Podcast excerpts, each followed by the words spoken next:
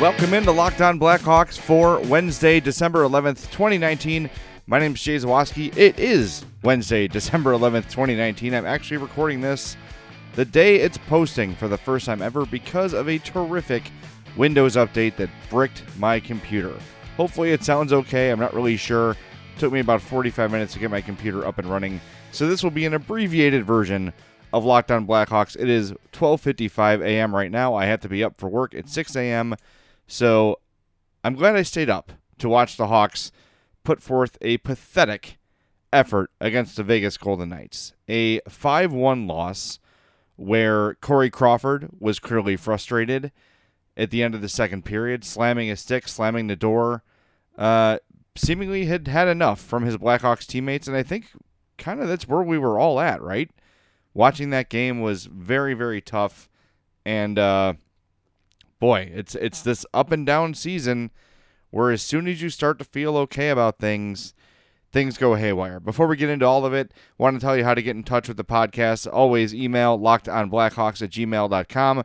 The voicemail 708 653 0572. You can follow me on Twitter at LO underscore Blackhawks and my personal account at jzawaski670. There you can check out the Madhouse Chicago Hockey Podcast as well. My other podcast, I've been doing that one for five years. Uh, all right, so just a really frustrating game all around, and, and it has to be qualified, right? And we can't lose sight of this. And I know that we're so close to things that our emotions can get the best of us. But the reality is, the Blackhawks are playing without Duncan Keith, without Andrew Shaw, without Olli Maatta, without Drake Caggiula, and then Calvin DeHaan left the game in the first period. Really bad news as far as that goes. He's already headed back to Chicago. Jeremy Colliton said, quote, not good when referring to the injury, and he did confirm it was the surgically repaired shoulder that he dealt with going into this season. So he re injured that shoulder, uh, and you saw him head to the dressing room with urgency. That's never a good sign when a guy gets up and pretty much sprints off the ice into the locker room. You obviously know it's not a leg issue when you see that, but really, really a bad situation for the Blackhawks and for Calvin DeHaan. And just not that you want Calvin DeHaan to get hurt anyway at any time. There's never a good time for that, obviously. But the way the team is right now with the injuries they're dealing with, this could not have happened at a worse time. And it's difficult to not take this game and amplify it out to the to the entire season. All right, I'm going to do my best to not do that. But if Calvin DeHaan's out for an extended period of time, and Duncan Keith is not realistically close to coming back, I don't want to see the Blackhawks go out and make a trade for a stay-at-home veteran defenseman, just to just to kid themselves into staying in the race, right? Because realistically, it's not going to happen. They're second to last in the Western Conference with 30 points in 31 games. They're four points ahead of the LA Kings. And in yesterday's podcast, we talked about how, you know, they were only a couple points out of that last wild card spot. Well, now they're seven points out because Vegas got two and they got none. That's a four point swing in the Hawks race for a, the final wild card spot. And you know, we're we're not halfway through the season yet, but I, I just I don't see how this is going to get better. And last week I talked about hope. My hopefulness was that Dylan Strome would come back, that Alex DeBrincat would pick up his scoring pace, and, and it looked good for a couple games. And I'm not saying it's not going to happen. They got they got blown out tonight. It's going to happen. But just to see the way they came out in this game, the start was okay right? They, it was the first period was exciting. There were some end to end chances, but then the second period begins, and it's flat, and it's ugly, and they're just getting outworked and outplayed. And that's the thing. It's one thing if it's just a loss, or the bounces don't go their way, or they're competing and it's not. You know, this was a bad effort. Guys weren't trying. I tweeted during the game, this is a dead effort, top to bottom, aside from Corey Crawford. And he was the one guy you saw really get mad. And look, there were some Hawks that played okay. There were some guys that had decent games numbers wise when you look at the possession and things like that. There were some effective players out there. But overall, even those guys that played well, there's just no intensity. Everything with the Hawks is just so passive. And John Buccigross tweeted this, I think it was last week during the Bruins game. Like, why are the Hawks so easy to play against? You know, aside from Dennis Gilbert, there's not really anyone finishing checks. And even he, as the game was going on, was like, "What, am, you know, what, what am I going to do here? We're getting toasted. I'm not to." I don't know. It was just one of those, one of the most frustrating games of the year. And again, full acknowledgement, they were put in a bad spot with Calvin DeHaan going down early. Obviously, that's a bad thing. It's not a good situation. But if you're just reading the body language on the bench, it, it's not good. This is not good. And I don't know what they can do to fix it. I really don't see a realistic answer out there. Even if you were able to trade some of these veteran bad contracts, right? Like with Pipe Dream World, Brent Seabrook, you're going to get back maybe a mid level draft pick, and you're probably going to have to give up an asset just to move the contract. So while you're rid of the contract, you're still Brent Seabrook is still one of the six best defensemen in the in the organization. Maybe he's fifth, maybe he's sixth, whatever you want to say. But they're better with him. Even at this stage of his career, they're better with him. So even if they are able to move on from a deal, it's not going to improve the team right now. The Blackhawks have to hope that now that they're in the situation they're in, that Boqvist has to stay up the whole year and has to make a significant development defensively. They've got to hope that at the end of his college season this year or the start of next year, that Ian Mitchell is a plug and play, ready to go NHL player. They've got to hope Dennis Gilbert takes the next step. There's so many what ifs now just to have the Hawks be competent.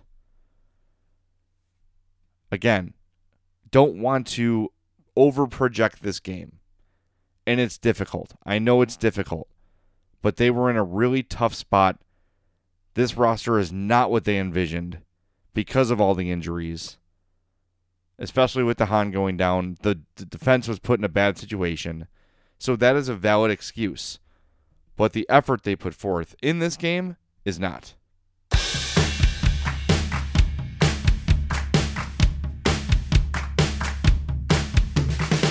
It's Locked On Blackhawks, part of the Locked On Podcast Network. Your team every day. Jay Zawaski with you here. The Hawks lose 5 1 to the Vegas Golden Knights in Vegas. Uh, a solid first period, but things went downhill from there. As we do after every game, let's go over the game's pluses and minuses. First plus of the game for me comes to Corey Crawford. Despite giving up five goals, I think Corey Crawford played a fine game. I can't really blame him for any of the goals that were that were scored. He stopped 32 of 37 shots on goal, many of them difficult shots on goal.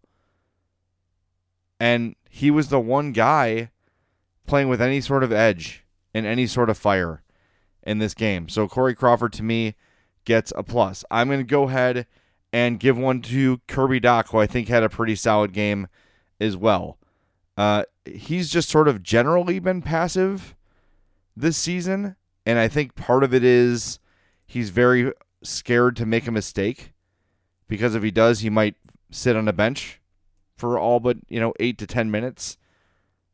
Last night he played 1058 and uh, generated 10 shot attempts for. There were 8 against him. It's not great. It's not a huge number, but there was some creative creativity happening from Kirby Dach out there. Two shots on goal. The other pluses, they're hard to find. They're really hard to find. You know, I think there were a couple guys who, you know, did try a little bit. You know, Dennis Gilbert had five hits And that's something he's always going to do. He's always going to be towards the top in hits. But you look at, you know, just the overall, it's hard to find a lot of pluses in this game. So I guess that means it's time to go to the minuses. First minus goes to the Blackhawks power play. And when you're playing shorthanded and you're up against it in a game, you want to take advantage of these opportunities, right? This is where you can sort of catch up and make things even, right? If you're having trouble five on five, you get a power play, you're going to want to make it count. And look, no team scores in every power play, but the Blackhawks did not have a shot on goal in any of their first three power plays. That just can't happen. And yeah, Dominik Kubalik scored a garbage time goal, his eighth of the season. I don't remember him scoring eight goals, but he's got eight goals. And that was a power play goal. But look, Pat Foley and Eddie Olczyk were saying it. You know, maybe it's time to shift up these lines a little bit. Give it a different look. And this is what we got frustrated with Joe Quenneville about, right? Was the fact that he just gave power play time to the guys who he felt you know, on paper would be good at it. Well, you know what? Maybe take Jonathan Toews off there for a minute. Put some guys out there that are going to keep it simple. Just for a game, just to see what happens, right? I don't think Ryan Carpenter being on the power play full time, and I'm not really advocating for that. That's just an extreme example. But how about Zach Smith? Put him out there in front of the net. What can go wrong? It can't be worse. You can't do worse than zero shots and three power plays. Literally, you can't do worse than that. Put Kirby Dach out there. He was out there a little bit on the power play. Keep Boqvist out there. Kid's moving the puck well. He had an assist in the game. But try try different stuff. Try different stuff. The top line of Saad and Toews and Kubalik isn't working. I'm sorry. Kubalik is not what we thought he was going to be. He's just a guy. I thought he was going to be a better goal scorer, a dynamic goal scorer. He's just not. Maybe he'll become one, but I don't see it. I don't see anything he does really well. He's got a nice shot.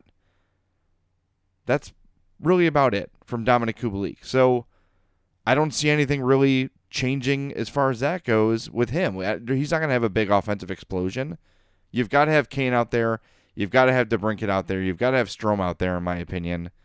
Toews makes sense because he wins faceoffs, but try different looks, try different combinations. No line on this team, aside from Strome, Kane, and DeBrincat, has really earned the right to just stay together by default. I don't know. A very frustrating game, and and I and, I, and I'm really frustrated about it, and I, it's really difficult to do these post game shows and not do them emotionally, right? And and I try to do my best to stay aware of that. But does this team did they not realize the importance of this game? What happened to and, and maybe I'm maybe I'm an old guy, right? I'm turning 42 tomorrow. Maybe that's part of it. Maybe it's the old in my day. Ah, but really, when you are up against it. When you're in a bad situation, like a really important player like Calvin DeHaan goes down, instead of just shrinking, what happened to the old days in sports when teams would use that as a rallying point? Hey, you know what? This sucks, but let's pull together and let's let's give this game everything we have and if we do that, even if we lose, we're going to feel good about it. Do you think any person in that Blackhawks locker room feels good about the game last night? Or feels good about the effort. You know, ah, you know, they we lost five three, but man, when DeHaan went down, we were all in a tough situation. But it was it was good to know we we did the best we could and just came up a little bit short, and we'll figure it out next time. Now, no, no one in that locker room and no one in that plane right now can say, yeah, that was an honest effort and we deserved a better fate. The only guy who deserved a better fate in this game was Corey Crawford. It's Locked On Blackhawks, part of the Locked On Podcast Network, your team every day. Jay Zawaski with you here. Get in touch with the podcast, Locked On Blackhawks at gmail.com, Twitter at LO underscore Blackhawks, the voicemail 708 653 0572. If you missed Tuesday's Talkback Tuesday show, go back and listen. There's a lot of big picture questions in there. There's a lot of stuff that uh, warrants conversation. That's not just because a new podcast has come out since Tuesday doesn't mean that Talkback Tuesday is now invalid. It's a really good listen. I think it's the best podcast. I, I look forward to it every week because it gets me thinking about things that maybe I have left off or maybe I haven't spent enough time on. And your questions have been outstanding. So go back, listen to those Talkback Tuesday shows, and I think you'll enjoy them. Before we go down the numbers, because this game sucked, there's not a huge point in going down to numbers, but we'll do it anyway because we do and we stick to routine. A story surfaced today from NBC Sports Chicago, Charlie Roumeliotis, great dude, one of my favorite reporters on the beat. Marc Bergevin, the Canadiens GM, was at the game on Sunday against Arizona, scouting the Blackhawks. I told you guys a couple weeks ago that the Canadiens had been sniffing around the Blackhawks for some time now. Like basically the whole season. All the rumors say that the Canadiens are looking for a left-handed defenseman. The Hawks have Olli Maatta. They've got Eric Gustafsson and a number of left-handed defensemen. I don't know who the Canadiens are scouting. Uh, when I talk to my sources, they don't seem to know either. Uh, and they are in the organization, they would know left handed defenseman for the Hawks de Haan, Gilbert, Gustafsson, Keith, Koekkoek, Maatta. So it's not Duncan Keith. It's not Olli Maatta because neither of those guys played on Sunday. Koekkoek did. Gustafsson did. Gilbert did. Also, we've seen Marc Bergevin at games in Rockford. Is Marc Bergevin looking at Dennis Gilbert? I don't know. But if you want to start connecting some dots and you want to think a trade's close, uh, I don't know. Maybe that, that keeps things interesting for a little while. I'm all for any sort of shakeup here, from the smallest trade to firing the coach and GM. I'm on board for any of it at this point. So I'm bring it on. Um, I, I just I have no idea what the Hawks can realistically expect back for really anyone on their defense. I would think that you know aside from Connor Murphy, who's right-handed, not a ton of these guys have a lot of value. Gustafsson, you know, I've said all year, wait till the deadline, see how things play out. But if if if Bergevin is really hard up to land Eric Gustafsson, maybe he's willing to pay a little more. Maybe he'll give up a prospect. And it's not going to be Suzuki or Primeau or anyone like that, or Cole Caufield, of course. But maybe they'll give up a decent prospect and a pick to get that defenseman they need. I don't know. It's, it's something to keep an eye on. Um, I still don't think anything is imminent. I spoke to a source yesterday in the organization, and they said, "Yeah, it doesn't feel like anything's closed." I actually I have a relationship with these people, so I said, "Hey, uh, can I do my podcast, or is a trade going to happen today?" They're like, "No, I think you're safe. Go ahead." so it's nice to have that sort of relationship with uh, sources in the organization, but uh, I don't think anything's close. And I wonder now with de Haan getting hurt if the Hawks are going to have to hold off on making any sort of deals because now they're another defenseman down. Something to keep an eye on as the season goes on. All right, let's go over the uh, possession numbers. And the crazy thing is, the Blackhawks won the Corsi battle in this game. They won 50.53 to 49.47, 48 shot attempts for, 47 against. The first period was the Blackhawks' best. 19 shot attempts for, 14 against. In the third period, second period, it was 13 for, 16 against. In the third period, it was 16 for, 17 against. We look at the high danger scoring chances. The Golden Knights had nine, and the Blackhawks had 12. How is this possible? I don't I don't know what game this was. Do you remember 12 high danger chances for the Blackhawks? I sure as hell don't. But if I, if I didn't know the score of this game and I looked at this box score, I think it was at least a close game. Maybe the Hawks won. But like I say all the time, advanced statistics are just a tool. They don't tell the whole story. And uh, it's something to look at, you know, and something to, yeah, all right, how did guys do, whatever. But more often than not, I would say they don't totally reflect how the game goes. Leaders in Corsi for the Hawks today, uh, number one, Eric Gustafsson, 56.41. He was 22 attempts for, 17 against. Saad, 55.56. Actually, Saad, Dach, and Carpenter, all 55.56. Saad was 20 and 16. Dach and Carpenter were 10 and 8. Murphy, 54.76. 23 and 19 for him. Kane, Boqvist, Kubalik, DeBrincat, Strome, Toews, Nylander, DeHaan, all 50% or higher. DeHaan doesn't really count because he only played seven minutes or so. Last on the team was Dylan Sikura, who I barely noticed in this game. Five shot attempts for, 11 against when he was on the ice for the Blackhawks. He did not register a single statistic aside from a minus one. No shots, no shot attempts, no missed shots. Uh, pretty much a non factor in his 11.02 of ice time. Not going to overly criticize Dylan Sikura for his performance in this game. The entire team sucked. Uh, I'm glad he's up. I want to see him get a chance. He brings some speed. He brings some scoring ability, allegedly, even though he's not been able to score that first NHL goal. But I'm interested to see what Dylan Sikura does. And look, at this point, give all these kids a look and find out what you have. All right, that's going to do it for this edition of Locked On Blackhawks. Thank you so much for listening. Ugh, what a frustrating evening, but I'm glad it's over. I will talk to you on Thursday, my birthday, my 42nd birthday. I'll be talking to you from a hotel room in Kenosha. the road show goes on.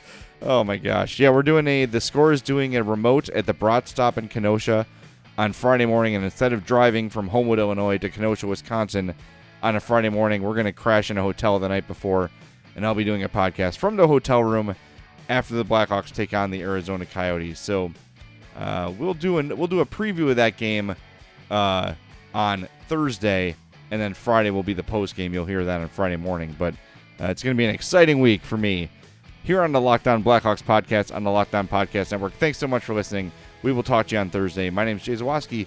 Have a great day. Hopefully, it's better than my night went last night.